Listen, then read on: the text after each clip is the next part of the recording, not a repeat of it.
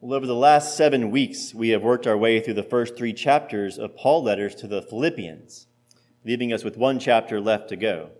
The last four passages of Philippians lined up very well with the four weeks of Advent. And honestly, the next passage in Philippians, beginning of chapter 4, uh, works pretty well as a day after Christmas message as well. But even so, I decided it'd be best to, to take a week off from Philippians and to focus on the narrative in the Gospel of Luke immediately following the birth of Jesus. A portion of our passage this morning has come to be known as the Nunc Dimittis. Those are the first two words in the Latin translation of the Song of Simeon. Nunc Dimittis means now dismiss or now let depart. That is, now let me die. What would lead a person to joyfully pray to God, now, now I can depart in peace, peace. Lord, let me die. Well, I invite you to turn in your Bible to Luke chapter 2, verse 21. You can find it on page 59 in the second half of the Pew Bible. Luke chapter 2, verse 21. We'll start by reading through verse 32. Hear the word of the Lord to you. And at the end of eight days, when he was circumcised, he was called Jesus, the name given by the angel before he was conceived in the womb.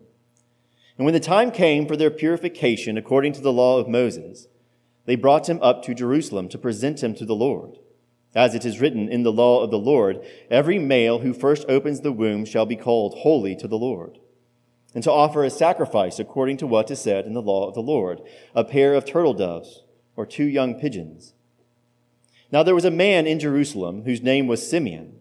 And this man was righteous and devout, waiting for the consolation of Israel. The Holy Spirit was upon him. And it had been revealed to him by the Holy Spirit that he would not see death before he had seen the Lord's Christ. And he came in the Spirit into the temple. And when the parents brought in the child Jesus to do for him according to the custom of the law, he took him up in his arms and blessed God and said, Lord, now you are letting your servant depart in peace, according to your word. For my eyes have seen your salvation that you have prepared in the presence of all peoples, a light for revelation to the Gentiles and for glory to your people, Israel. Let us pray.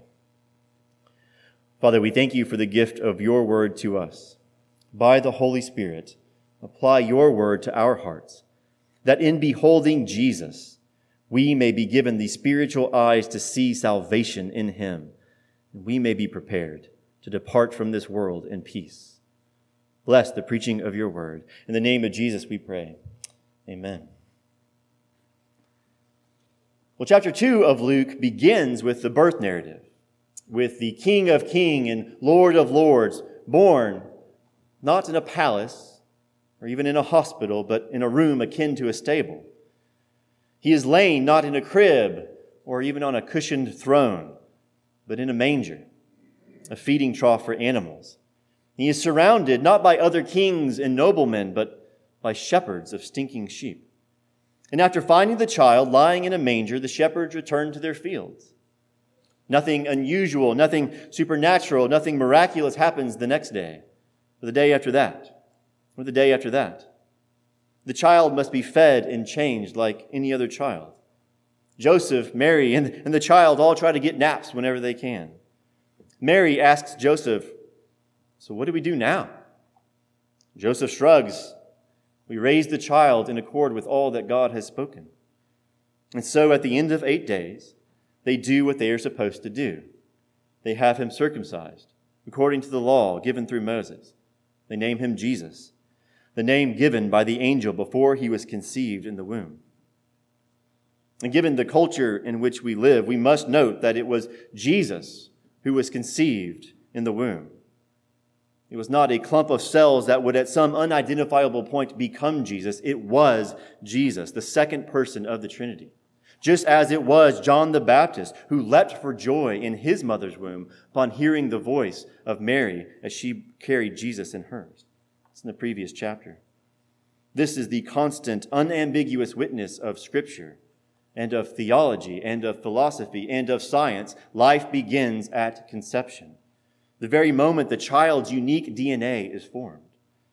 arguing that though life begins at conception, personhood begins at some arbitrary time later is nonsense. Biblically, theologically, philosophically, and scientifically, nonsense. It is a self deluded attempt to justify child sacrifice, sacrificing the child for the convenience of the parents. The pregnancy of Mary before she was married to Joseph was certainly not convenient for either of them. But as Mary declared when Gabriel brought her the news, Behold, I am the servant of the Lord, let it be to me according to your word. Verse 22. And when the time came for their purification according to the law of Moses, they brought the child up to Jerusalem to present him to the Lord. As it is written in the law of the Lord, every male who first opens the womb shall be called holy to the Lord, and to offer a sacrifice according to what is said in the law of the Lord a pair of turtle doves or two young pigeons.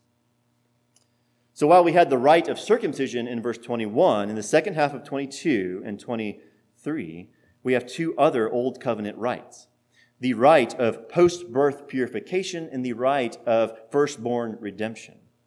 You can read about the, the first two rites, circumcision and purification, in Leviticus chapter 12. Circumcision is pretty straightforward. That's what happened in verse 21. But what is this purification spoken of in the first half of chapter of verse 22? Well, 40 days, 40 days after the birth of a son, the mother, quote, shall bring to the priest a lamb a year old for a burnt offering, and a pigeon or a turtle dove for a sin offering. And he, the priest, shall offer it before the Lord and make atonement for her. Then she shall be clean from her flow of blood. It's not that, that losing blood is sinful. But when lifeblood leaves your body, as in the delivery of a child, when, when lifeblood leaves your body, it is lifeblood is, is no longer alive, and thus you are considered to have come into contact with death. Death is the enemy of life. It's the most unclean thing imaginable. So contact with death makes you ceremonially unclean, reminding you of humanity's sinfulness before the Lord and of your desperate need for atonement hence the rite of purification involving a sin offering 40 days after giving birth. Like everyone who has ever lived, Mary needed to be redeemed from the guilt of her sin. She needed forgiveness.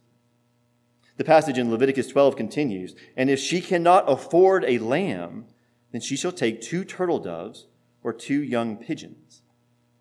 And that's what Luke draws attention to. They brought two turtle doves or two young pigeons. So it would appear that Mary, Joseph, and Jesus were poor. They could not afford a lamb. It appears the wise men had not yet made their way to Mary and Joseph with their gifts of gold, frankincense, and myrrh, which definitely would have helped to buy a lamb. That doesn't appear to have happened for many months. So that's circumcision and, and purification. But again, there's a third Old Covenant rite here, the second half of verse 22, verse 23, the Old Covenant rite of firstborn redemption. Verse 23 is not an exact quotation, but rather a paraphrase of Exodus chapter 13. Exodus 13. So, what happened in the previous 12 chapters of, of Exodus? Well, God had brought 10 horrific plagues upon the Egyptians. God had done so to demonstrate his power to execute judgment over his enemies and to save his people from their enslavement to another master. The tenth and most tragic of the plagues involved the angel of death striking dead every firstborn child in Egypt, whether of man or of livestock. Well, that is, of course, except for the firstborn of the Israelites. And how was it that the angel of death distinguished between an Egyptian and an Israelite household? Well, every Israelite had been instructed to slaughter a lamb and to spread the blood of the lamb on the lintel and on the two doorposts over the house, so that the angel, upon seeing the blood of the lamb, would pass over that house. Every year, every Israelite was required to remember that event with the celebration of the Passover feast and with the sacrifice of another Passover lamb. And when a woman gave birth to her first son, she was to redeem the child by paying his redemption price. See, all this was to be a reminder that the Israelites were not spared. The Israelites were not spared from those 10 horrific plagues because they were any less sinful than the Egyptians. They clearly were not. They were no less deserving of God's punishment, but God chose to show them mercy. And the sacrifice of the lamb and then the redemption price paid upon the birth of a son but pointed to their need for someone to die in their place to make them clean. And like so many other Israelite parents before them, Mary and Joseph walked into Jerusalem 40 days after the birth of their first son, carrying two birds and five shekels, designed to remind them of their need for redemption. But unlike any who would ever come before them or who has ever come after them, they came carrying the child, pointed to by every sacrifice that had ever been offered in Israel. They bore in their hands the Lamb of God who takes away the sin of the world. And he has no need for any priest to offer a sacrifice on his account. For he came into the world to offer once and for all the only sacrifice that can atone for our sin, the sacrifice of himself. But he couldn't simply beam down from heaven onto the cross to die for our sins. No, from birth, he had to live the perfect life of obedience that we have all failed to live. He had to abide by every jot and tittle of the law. He had to dot every I and cross every T, so that he might be the one true Lamb without blemish. Everything was done in accord with the law of the Lord. Verse 25. Now there was a man in Jerusalem whose name was Simeon, and this man was righteous and devout, waiting for the consolation of Israel. And the Holy Spirit was upon him, and it had been revealed to him by the Holy Spirit that he would not see death before he had seen the Lord's Christ. What does it mean that Simeon was waiting for the consolation of Israel? What comforting, what consoling was Israel waiting for? Notice how the same sentiment is described down in verse 38 of our passage, where the prophetess Anna speaks of the child to, quote, all who are waiting for the redemption of Jerusalem the consolation of Israel, the redemption of Jerusalem. What were the Jews anticipating? They were anticipating a Savior, described in verse 26 as the Lord's Christ. Christos is simply the Greek form of the Hebrew word Mashiach, which we pronounce in English as Messiah. Messiah means anointed one. It's used throughout the Old Testament to refer to the King of the Jews. But by the time of the first century, by this time in history, Messiah in Christ, Mashiach, Christos, they had come to be used specifically to refer to the promised king that would come from the line of David. It had been foretold through Micah 5 that his kingdom would extend to the ends of the earth, bringing peace after being born in Bethlehem. And the peace that most first century Jews had in mind, well, was the liberation of Israel from the oppressive rule of the Romans. But that was short sighted. For the Lord's Christ was the one promised to come from the line of Abraham, the one through whom all the families of the earth shall be blessed. Genesis 12.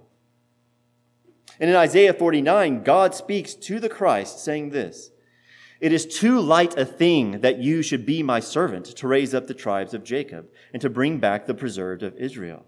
It's too light a thing. I will make you as a light for the nations that my salvation may reach to the end of the earth. He's the Savior of the world. He is the one promised all the way back in Genesis chapter 3 with the giving of the curse, the one promised who would come to crush Satan and to reverse the curse that hangs so heavy upon this world. And so we read in verse 27 of our passage Simeon came in the Spirit into the temple. And when the parents brought in the child Jesus, to do for him according to the custom of the law. He took him up in his arms and blessed God and said, Lord, now you are letting your servant depart in peace according to your word. For my eyes have seen your salvation, that you have prepared in the presence of all peoples a light for revelation to the Gentiles and for glory to your people Israel. Something absolutely amazing just happened in verse 27. Did you notice it? They brought in the child Jesus to the temple. What was most devastating about the fall of mankind back in Eden in Genesis chapter 3? It wasn't the curse of pain and suffering in life, it wasn't even the curse of death. It was being cast out of the dwelling presence of God on the earth. For the purpose of all of creation is for God to dwell with his people on the earth. This is what was so amazing about the Exodus. God began to visibly dwell alongside humanity on the earth once again. First in the pillar of cloud by day, and then the pillar of fire by night. And then as a cloud of fire in the tabernacle that the Israelites carried through the wilderness. until the temple was built in Jerusalem. But that temple in Jerusalem, where God visibly dwelt, was destroyed in 586 BC. And as many of the Israelites were taken captive into Babylon. A generation later, the Babylonians were conquered by the Persians. And the Persians, as God had foretold, permitted the Jews to return to Jerusalem to rebuild the temple. And so they did. They made their way back to Jerusalem. They rebuilt the temple, and then nothing. God's visible presence never appeared in that new temple. Hundreds of years passed. No presence of God, no miracles, no prophets, no peace. And what the faithful Jews like Simeon and Anna were waiting for, what those who had studied their Bible were waiting for, those who studied Isaiah chapter 40 and Malachi chapter 3, what they were most longing for, what the whole creation was groaning for, was for the visible presence of God to return to the earth. Malachi chapter 3, verse 1 The Lord whom you seek will suddenly come to his temple. And in verse 27 of our passage, for the first time ever, the visible dwelling presence of God was carried into that temple. And Simeon took God the Son incarnate up in his arms and declared, My eyes have seen your salvation. Now let me depart in peace. God has come to his temple. It was a foretaste of the new heavens and the new earth that is to come. We read about in Revelation 21 3, when the voice from the throne will declare, Behold, the dwelling place of God is with man. He will dwell with them, and they will be his people, and God himself will be with them as their God. This is the salvation that God the Son came to bring. A people made clean by his blood, that we might dwell in his presence forever. Verse 33. And his father and his mother marveled at what was said about him. Well, yeah. Now, yes, an angel had appeared to Mary, and an angel had appeared to Joseph in private. And yes, there had been a miraculous virgin conception. And yes, shepherds had suddenly appeared on the night of his birth, but 40 days had passed, well over a month. And now in Jerusalem, some random priest suddenly picks up their baby and declares that he can now die in peace. You would marvel too. Verse 34. And Simeon blessed them and said to Mary his mother, Behold, this child is appointed for the fall and rising of many in Israel, and for a sign that is opposed. And a sword will pierce through your own soul also, so that thoughts from many hearts may be revealed. Simeon's words suddenly take on a very different tone. Great opposition lies ahead of this child. As the NIV renders it, this child is destined to cause the falling and rising of many in Israel, and to be a sign that will be spoken against. The language of Isaiah chapter 8 comes to mind. The language of Isaiah chapter 8 is quoted by the Apostle Paul in Romans chapter 9, is quoted by Peter in, in 1 Peter chapter 2 and elsewhere. Isaiah says in chapter 8 that God Himself, God will become a sanctuary for some but a stone of offense and a rock of stumbling to others. And that those who stumble upon it, that is, those who stumble over the, the cornerstone of the new sanctuary, the spiritual temple, will fall and be broken. You see, in bringing salvation, Jesus also brings division, a great sifting. Some of the Jews of his day received him as their king, but most refused. From those revered by the people as being most devout, the Pharisees, to the religious establishment, the, the high priests and the Sanhedrin, to the crowds chanting, Crucify him, crucify him. When confronted with the claims of Jesus, the thoughts of many hearts were revealed. Many who outwardly identified as Jews, as God's people, were exposed as frauds.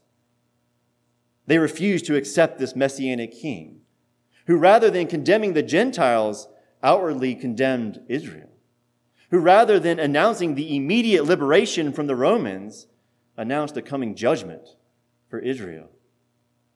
He didn't come to bring the deliverance they had been hoping for, and so they killed him. The deliverance that they most needed was not the deliverance that they most wanted. The salvation they required was not the salvation they desired. And even after his resurrection from the dead, they weren't willing to accept the truth that God Himself had become a man to die a horrific death in their place in order to make them clean. They weren't willing to publicly identify as disciples of a Galilean carpenter who was gruesomely executed as an enemy of the state. They weren't willing to identify with him. They weren't willing to, to suffer persecution at the hands of both the Jew, Jewish religious authorities and the Roman governing authorities. They weren't willing to suffer ostracism from their friends and their family and their employers. And as the message of salvation spread beyond Israel, and as it continues to spread today, once confronted with Jesus, you will either stumble over this rock and be broken, or you will take your stand upon this rock and be raised to glory.